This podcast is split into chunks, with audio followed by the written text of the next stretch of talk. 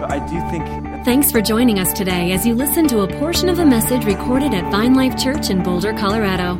If you'd like to connect with us further, you can visit us online at www.vinelife.com. good to see you guys.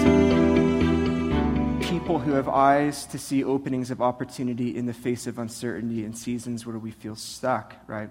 And I do want to give, um, I, I do want to point you to a great resource. We may have this in our bookstore, but there's a book called All the Places to Go by John Ortberg. It looks like this. He talks all about open doors.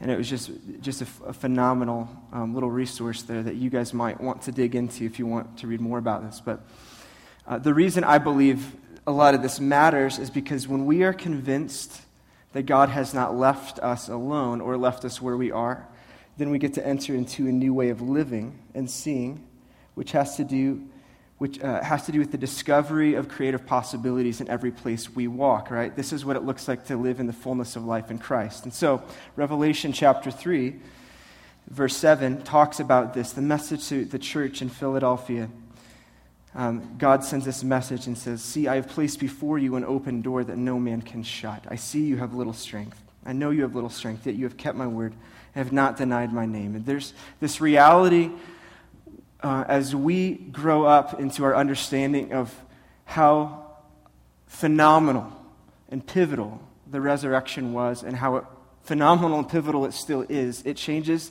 how we live, it changes how we think in every way, right? In the resurrection, Jesus invited us into this life. That every step we take, we get to breathe life into the lungs of every person we encounter.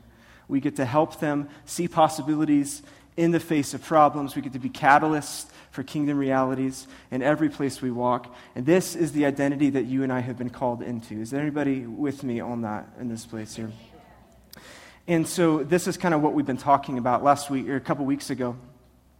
Talked about what it looks like to discover open doors in the faces of uncertainty and the, and the, fact that God is really just is not afraid of uncertainty and he calls us to faith. But a lot of times when we're trying to we're asking God to help us recognize open doors, we ask those questions. Should I take that job? Should I move across the country? Should I go pray for that person or bless them or, or give generously and outrageously um, over to this person or this family or this cause, right? And we ask those questions, and sometimes we're hesitant because we're uncertain on the other side. But I want to talk just for a moment today that there's some doors that we resist because we're uncertain of what they lead to. There's some doors we resist because we are certain of what they lead to. And so I want to show you a video um, that somebody sent me a couple weeks ago. Joe Jensen sent me this on Facebook, and this is perfect. And uh, I want you to take a look at this, and we'll tee off of this.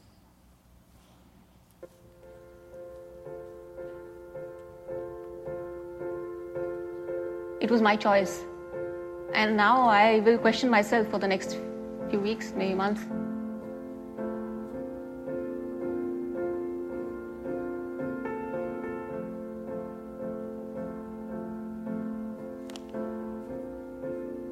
We had an option of two pathways to walk, and they led to two doorways. It was a bit confronting, actually, to be honest to see these big signs and feeling like you had to choose and be self conscious of how you perceive yourself and perhaps if it lines up with how the rest of the world perceives you. I went through the average door. Really? Yeah. Oh my gosh. Yeah. I didn't even hesitate. 漂亮对我的概念来说，就是，呃，像呃明星那种遥不可及的那种。我走的是一般。 Mas eu acho que é mais porque eu me arrependi da escolha porque era diferente do que eu vivo, é diferente do que eu do que eu sou. Am I choosing because of what's constantly bombarded at me, what I'm being told that I should accept, or am I choosing because that's what I really believe? I walked into that door which said average and I didn't feel really good after that because obviously I had rated myself average and nobody else.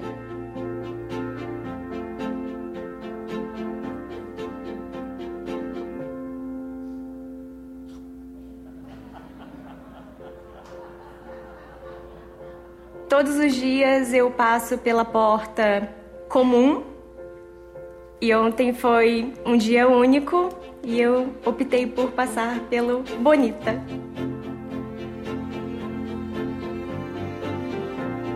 I wanted to go through the average door, but my mum just pulled me over to the beautiful door.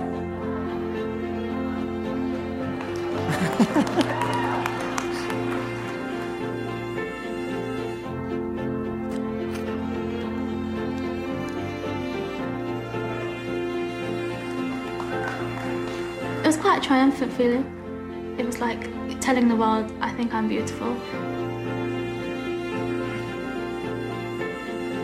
I just wish more young women realized it. 要是再给我一次机会走那扇门的话，我觉得我应该会选很美的扇门。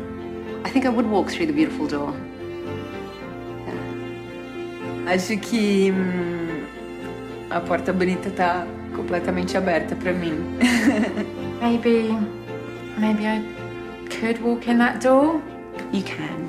Next time I look into the mirror, mm, I will see somebody really beautiful looking back at me. Beautiful is a great word. So why not see what's on the other side of that?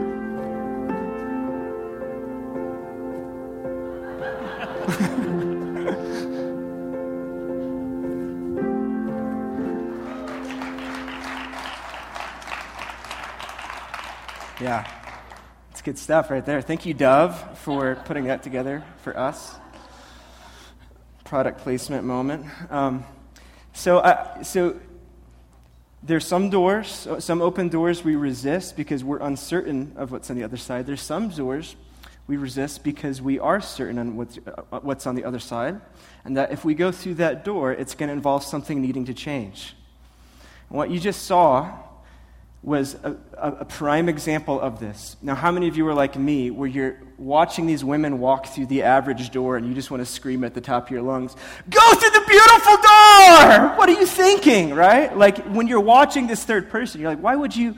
What, what, what, what, what's the problem here? Like, why would you not even think to go through that door? But we have to get the nuances and the subtleties here of what's going on because these women literally have an open door set in front of them. And they have to decide which one to go through. Now, obviously, some of them are just going to be confused and not know what to do or what's going on or this is some kind of social experiment. They'll walk away, right? But for the ones who got to choose, they know this. They know that if they go through that beautiful door, they are making a decision and they're making an announcement to themselves. And if they go through that door, something will have to change, right? regardless of how they came up to that, if they decide to go through that door, then they were making a declaration that, you know what, I am beautiful. And when you make that declaration, when you choose that door, what you're doing is you have to then change the way you think about yourself. Then you have to change the way you talk about yourself. Then you have to change the way that you carry yourself. Then you change the way you see yourself in the mirror. And some of those it was just too much because they knew that if they walked through that, that something would have to change than what they were used to. And so they didn't, they missed an opportunity to go through a door. Even though the change was good, they resisted the change. Some open doors we resist because some of them will require us to change. Are you guys with me on that? And this is a, this is a big deal because by and large, you and I, we're not great with change.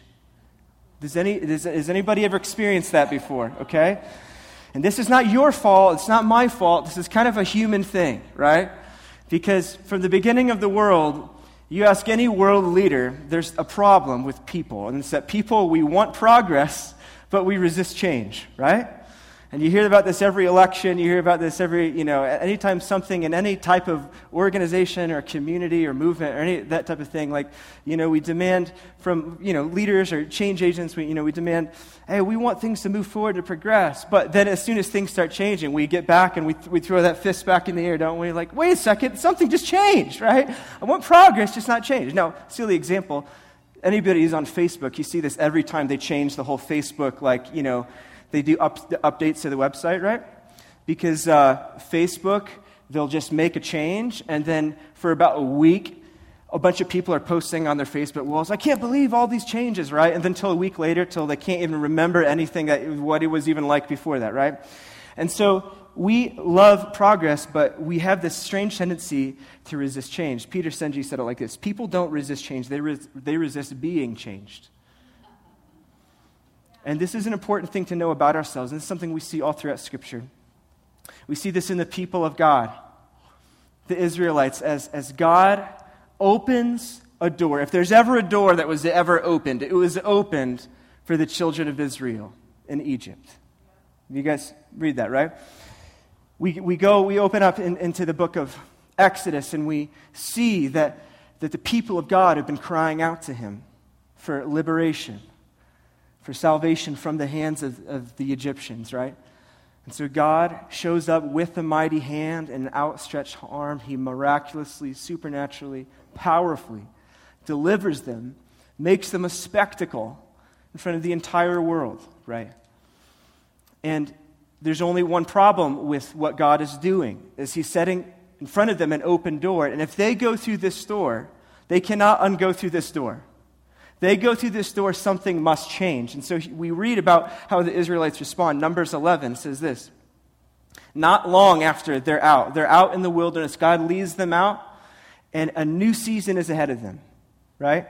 He leads them out. Numbers 11 5 they start saying we remember the fish we ate in Egypt that cost nothing. The cucumbers, the melons, the leeks, the onions, the garlic. But now our strength is dried up, and there's nothing at all but this manna to look at, right? I mean, you know it's bad when you're like, you're in the desert, like, oh man, the leeks. Do you remember the leeks, right? the garlic. Like, I would take it all back just for the garlic, right? I mean, it sounds so absurd when you read it like that. Meanwhile, Moses is having his own existential crisis. All right? And, you know, same chapter, Numbers 11, 11 through 15. Moses said to the Lord, Why have you dealt ill with your servant, and why have I not found favor in your sight that you lay the burden of all these people on me? Did I conceive all these people? Did I give them birth? That you should say to me, Carry them in your bosom, as a nurse carries a nursing child to the land that you swore to give to their fathers? Where am I to get the meat to give all these people? For they weep before me. They say, Give us meat that we may eat. I'm not able to carry all these people alone. The burden is too heavy for me. If you will treat me like this, kill me at once. I'm not making this up, man. This is some of the best comedy ever written. I know it's not supposed to be funny, but it's hard for me to read these exchanges and not just chuckle because they, God swings open a door and they go through, and, and not that long, um, it, it, they start remembering the fish and the melons and the leeks and the garlic and all this stuff. And then, meanwhile, their leader is like, listen, I didn't ask to go through this door. This door opened. I was forced through this door, right? I don't want these people. I didn't give them birth, right? I'm not their mother. I'm not their father. Like, if, if I'm going to keep doing this, God, just kill me, right? And you laugh because you know what that feels like, right? To ever be forced through a door and you come in like, I didn't ask this for myself. I didn't do this. But what they're commenting on is the fact that something happened on the other side that required a change of thinking, right? And here's the thing about the Israelites it's really important. They believed God in Egypt, but they, uh, the Israelites believed in Egypt, but they rejected God in the wilderness. Their freedom demanded that they change the way they think. They wanted freedom, they just didn't want to be dependent on God. And this is a big deal, guys. I can't tell you how many stories, how many conversations, really what it has to do with is I'm in this season where things are different than it used to be, and I'm not sure if I like that. I'm not sure what to do with the change that's been put in front of me. But the big deal that we have to look at today, though, is the fact that when God opens doors, when God makes a way for us into new things, whether we think it was from Him or not, it's always attached to an invitation to understand His nature in a new way. Okay? So when the Israelites were miraculously delivered from the Egyptians, it wasn't just about the miraculous power, it was an invitation, an invitation for them to relate to God in an entirely different way than they related to Him before. And the tension was that they wanted to relate to Him the same way that they did before. But God says, no, no, no, that's not how this open door thing works. When you come into this new thing, it's going to be attached to a new understanding of yourself and a new understanding of me. Are you willing to go there through that door? Thank you for the, the little moans and groans of amens around the room. Every breakthrough carries with it a promise. and the problem is that we, when God brings breakthrough into our life, we're now held accountable to that breakthrough. And so the Israelites, as God would lead them through out of slavery and what God showed them, they are now responsible to steward that breakthrough. Now, in the kingdom, in God's eyes, it's illegal for them to think anything differently that God won't provide, that God won't be there, that God won't, become, won't come in power, that God won't deliver on his promises. And so, what happens in our life every time something happens, if you experience financial provision, for instance, if God miraculously experiences financial provision, that means that you are no longer allowed to think with a poverty mindset. Something must change when you go through that door. When God sets open that door and He delivers, it's an invitation to know Him in a new way that you can no longer relate in that old way. You no longer are able to relate in a poverty mindset because you know that God provides. Yeah?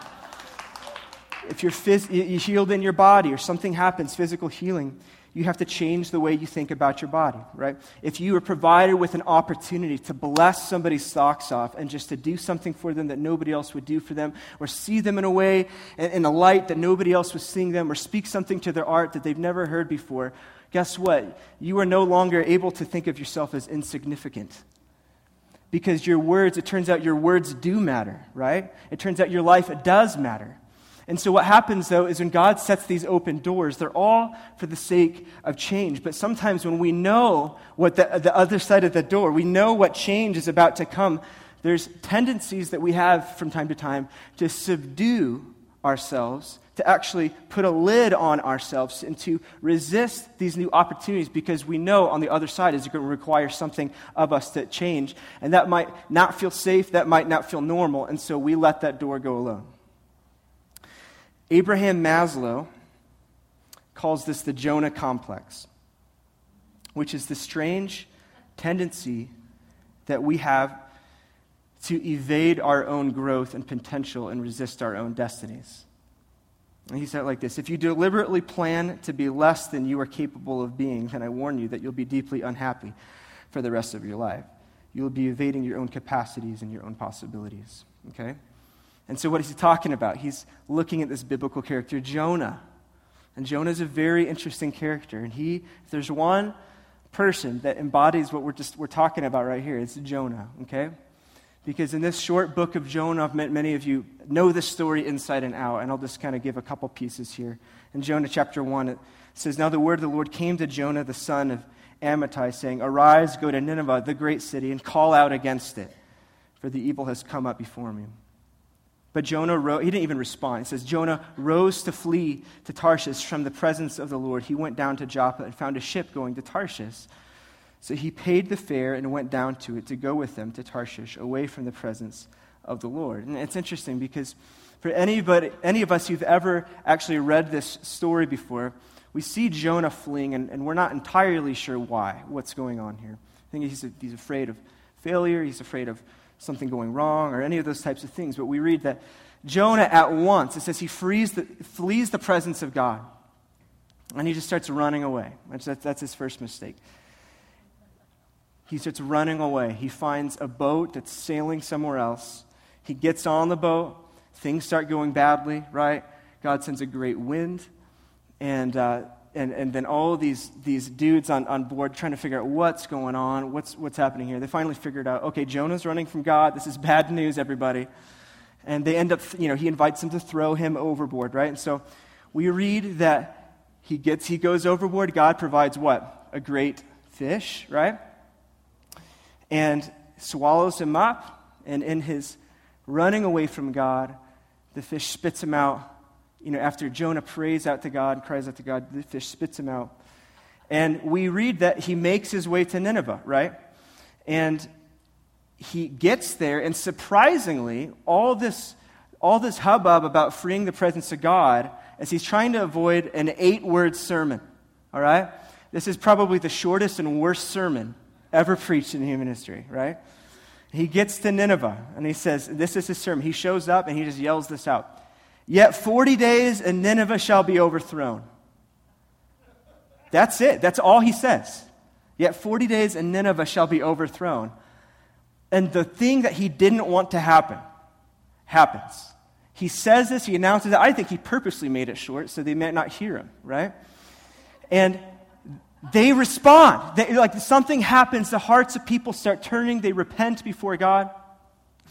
And it says that God relents from destroying them in the whole city of Nineveh, right? And, and we read just after this, God relents from this. And what happens to Jonah? He's upset. He's upset that Nineveh got saved. Why? Because he doesn't like Nineveh. If you, if you read any context or backstory, we don't have time to get into that. They are not friends of Nineveh, right? Nineveh has this way of destroying and, and, uh, and moving into territories and uh, taking things that aren't theirs. They have this terrible reputation. And when God says, I want you to go to Nineveh, there's something inside of Jonah that says no. And what's, re- what's really important is that we understand that the story behind Jonah is not that he wasn't fleeing because he was afraid of failure, he was fleeing because he was afraid of success. And so we read in Jonah 4, uh, cha- uh, verse 2, he says, he prays to God. After, after God says, you know what? They repented. I'm going to back off here. Jonah prays to the Lord and said, O Lord, is not this what I said when I was yet in my country?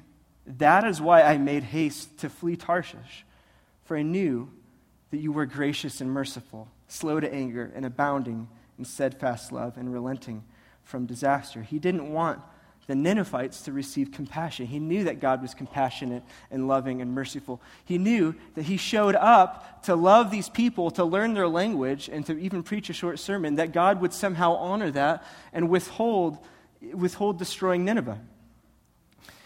And that's the thing about Jonah in this passage. It's not driven by a fear of failure, it's driven by a fear of success. Even if we recognize certain doors and certain opportunities, oftentimes we don't go, go through them because we're scared of what it might mean. Okay? Because if Jonah, Jonah knew that if I'm going to go and if I'm going to respond to the call of God in my life, if I'm going to seize the destiny that God has set in front of me, if I'm going to seize this moment, it's going to require me to love somebody I don't want to love. And that's not something I'm willing to change right now. Listen. Doors require something of us every time.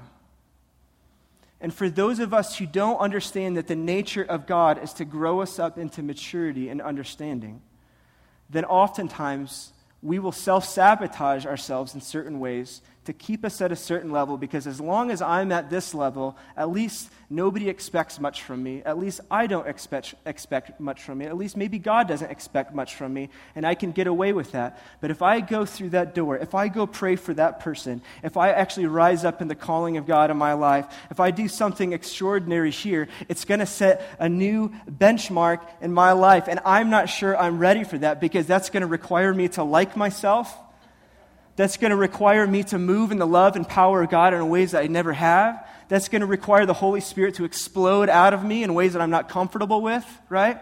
And listen to me. When it comes to being a people of revival and that have a value for revival and what God's doing on the face of the earth, so many revivals are missed because of res- resistance to change, both individually and corporately.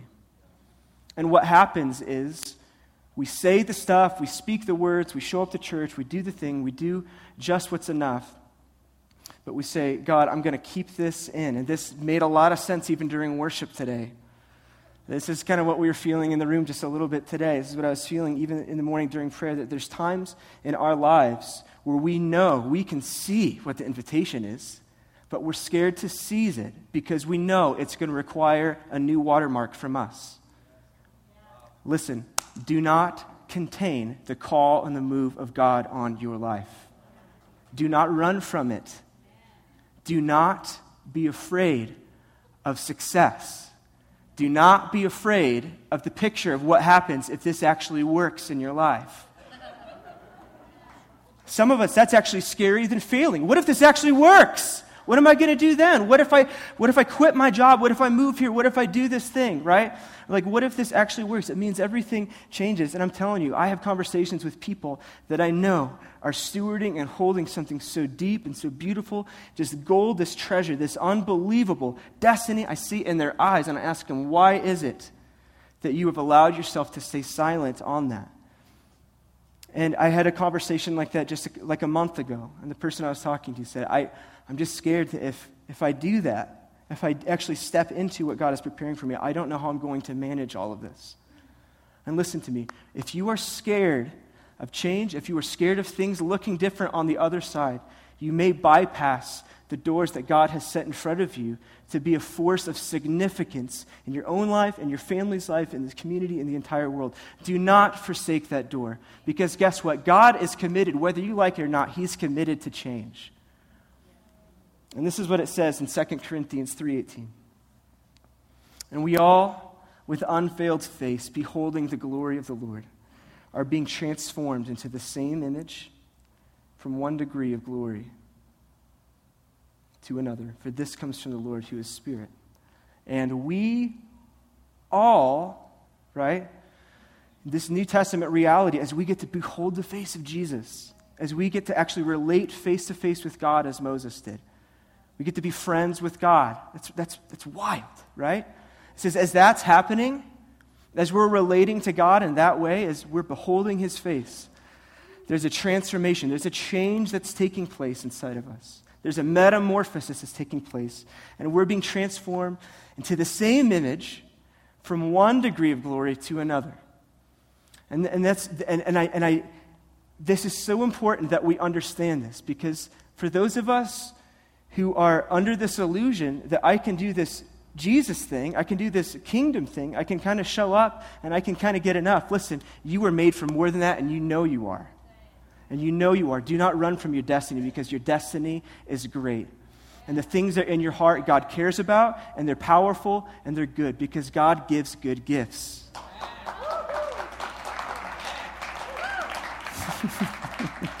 He's committed to your transformation. So, like Jonah, if we have this Jonah complex thing, if we're, if we can be afraid of failure, we can be afraid of success. Either way, if we try to do this thing where we run, he is going to track us down. He gives us permission to run, and it may be years. I mean, you can, you can do that. But I'm telling you, man, the beat on your heart, you cannot unsee what you've seen. You cannot unhear those whispers from God. You cannot unread that scripture that just leaped off the page and just wrapped itself around your, your whole being. You cannot undo the things that have been done. And when there's a seed planted, God is committed for that thing to bear fruit. And we have the permission and we have the invitation to respond to God and say, God, I don't know on this other side of this door. This, is, this could look a little crazy. This could look a little weird. This could look a little nuts to everybody else. But if change is required, God, I surrender everything and I will go where you want me to go. It's a, it's a posture of our heart. Did I see Mark? Mark, you want to come up? I'm, I'm going to actually land the plane here. And I think you guys got it here. Do you guys get it? Okay, sweet. Um, if you're new here, I mean, I hope, I hope this all makes sense. It's always hard to tell. Um, so there's a couple people I want to speak to just as we're, we're ending here. Um, for, for some of us, it's, it's hard to walk through a door and to embrace change. First of all, that is why Jesus must be Lord of our life. Surrendering to the Lordship of Jesus Christ is step number one in the kingdom. Saying, God, I submit my whole life, my whole heart, my mind, my will, and, and my emotions. I submit those to you, God. And the things that you're setting in front of me, Lord God, show me the places where I have put a lid on those things because I'm afraid of what that could mean for me. And this morning, some of you are in that place where your step is to remind yourself and remind your Lord and remind God, God, relinquish my control. I open up my hand. And God, I just want to declare that I'm yours again. And if that's you in the room, could you just start telling him that? God, I give you my whole life. I give you my whole heart. Now, there's some here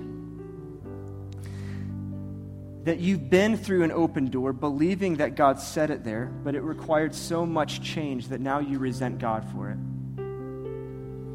And it's like the Israelites being delivered from Egypt only to go into the wilderness. You felt left alone, and you dream of trying to go backwards through that door. And I know you're in here. And you know exactly who I'm talking about. Some of you responded to God, and the other side of that door was a flipping desert. And you, have, you haven't been able to see God since you went through it. And there's not a whole lot of visible sign except a sense that maybe God has taken care of me here. And you even dream, how do I undo this? How do I move back there? How do I go back to, maybe I shouldn't have done that thing that has, has affected the last five years of my life, that last 10 years of my life. And there is no going backwards.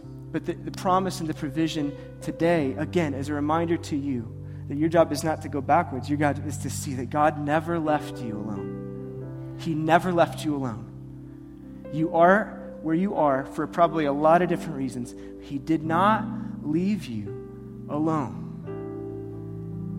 And He wants you to see that, He wants you to settle into that. Because the life He's called you to live is not a life of, I wish things didn't happen differently, but a life of, God, I see what it is that you might be doing, and I'm going to respond differently to create a new future for what's ahead. When we resent God for missed expectations, we become blind to everything He's doing.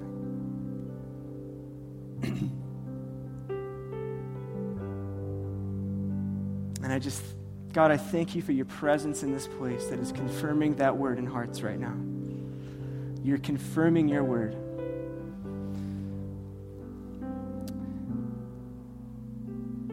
I thank you, God, that you're freeing us up, that you're continuing to dismantle fear of both failure and success, what we might get wrong and the bright destinies. And you're bidding us come out to get out of the boat. I speak to every heart in this room. Do not be afraid. One last group I want to pray for. I just felt we wanted to pray for before we're out of here today. If you are an entrepreneur, or you are you own your own business, you're self-employed, and you've walked through some doors and you've some things have swung open and it's required a lot of change from you and you're still in a place where you're just trusting god. Maybe you, i mean just any entrepreneur anybody that's just started something this last year maybe a business maybe an organization but if you own your own business if you're starting your own business and you're in a place where you're continuing to trust god i want you to stand to your feet today in, in this room. Look at that. Isn't that awesome there's a lot of starters here. Yeah. And we don't do this often. We need to do it more. But we want to bless you because I do know, without knowing your story each individually, I do know that it's required a trust, trusting God and seeing something that doesn't exist yet and walking through a door. And it's even required a lot of sacrifice and change on your part. We want to bless you guys, and we're going to pray for the favor of God on these guys to bless them with provision and finances and business and new customers and new clients and new opportunities that they never before imagined, where they're not begging and pleading, but they're just resting and trusting in a good dad, right? Can you, if you're around somebody like that, let's just put your hand on their shoulders. We're just going to bless their business. We're going to bless what they're doing. I just want to encourage you to start doing that. I'm going to be quiet up here. You just start blessing them and calling favor upon them.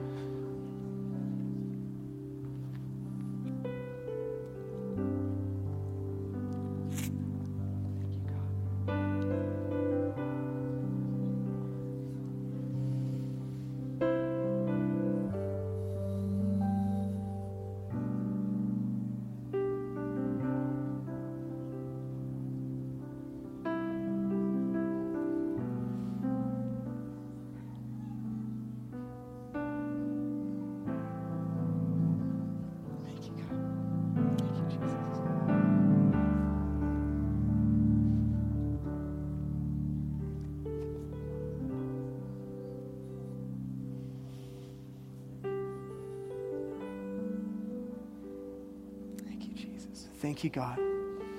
God, I just we just thank you for a release of favor and blessing over these guys, what their hands are on and what they're doing. God, we just pray for your goodness to be made manifest in the work of their hands, God.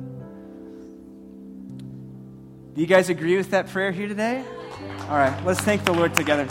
I'm going to ask Bob to come up, and we're going to close this out.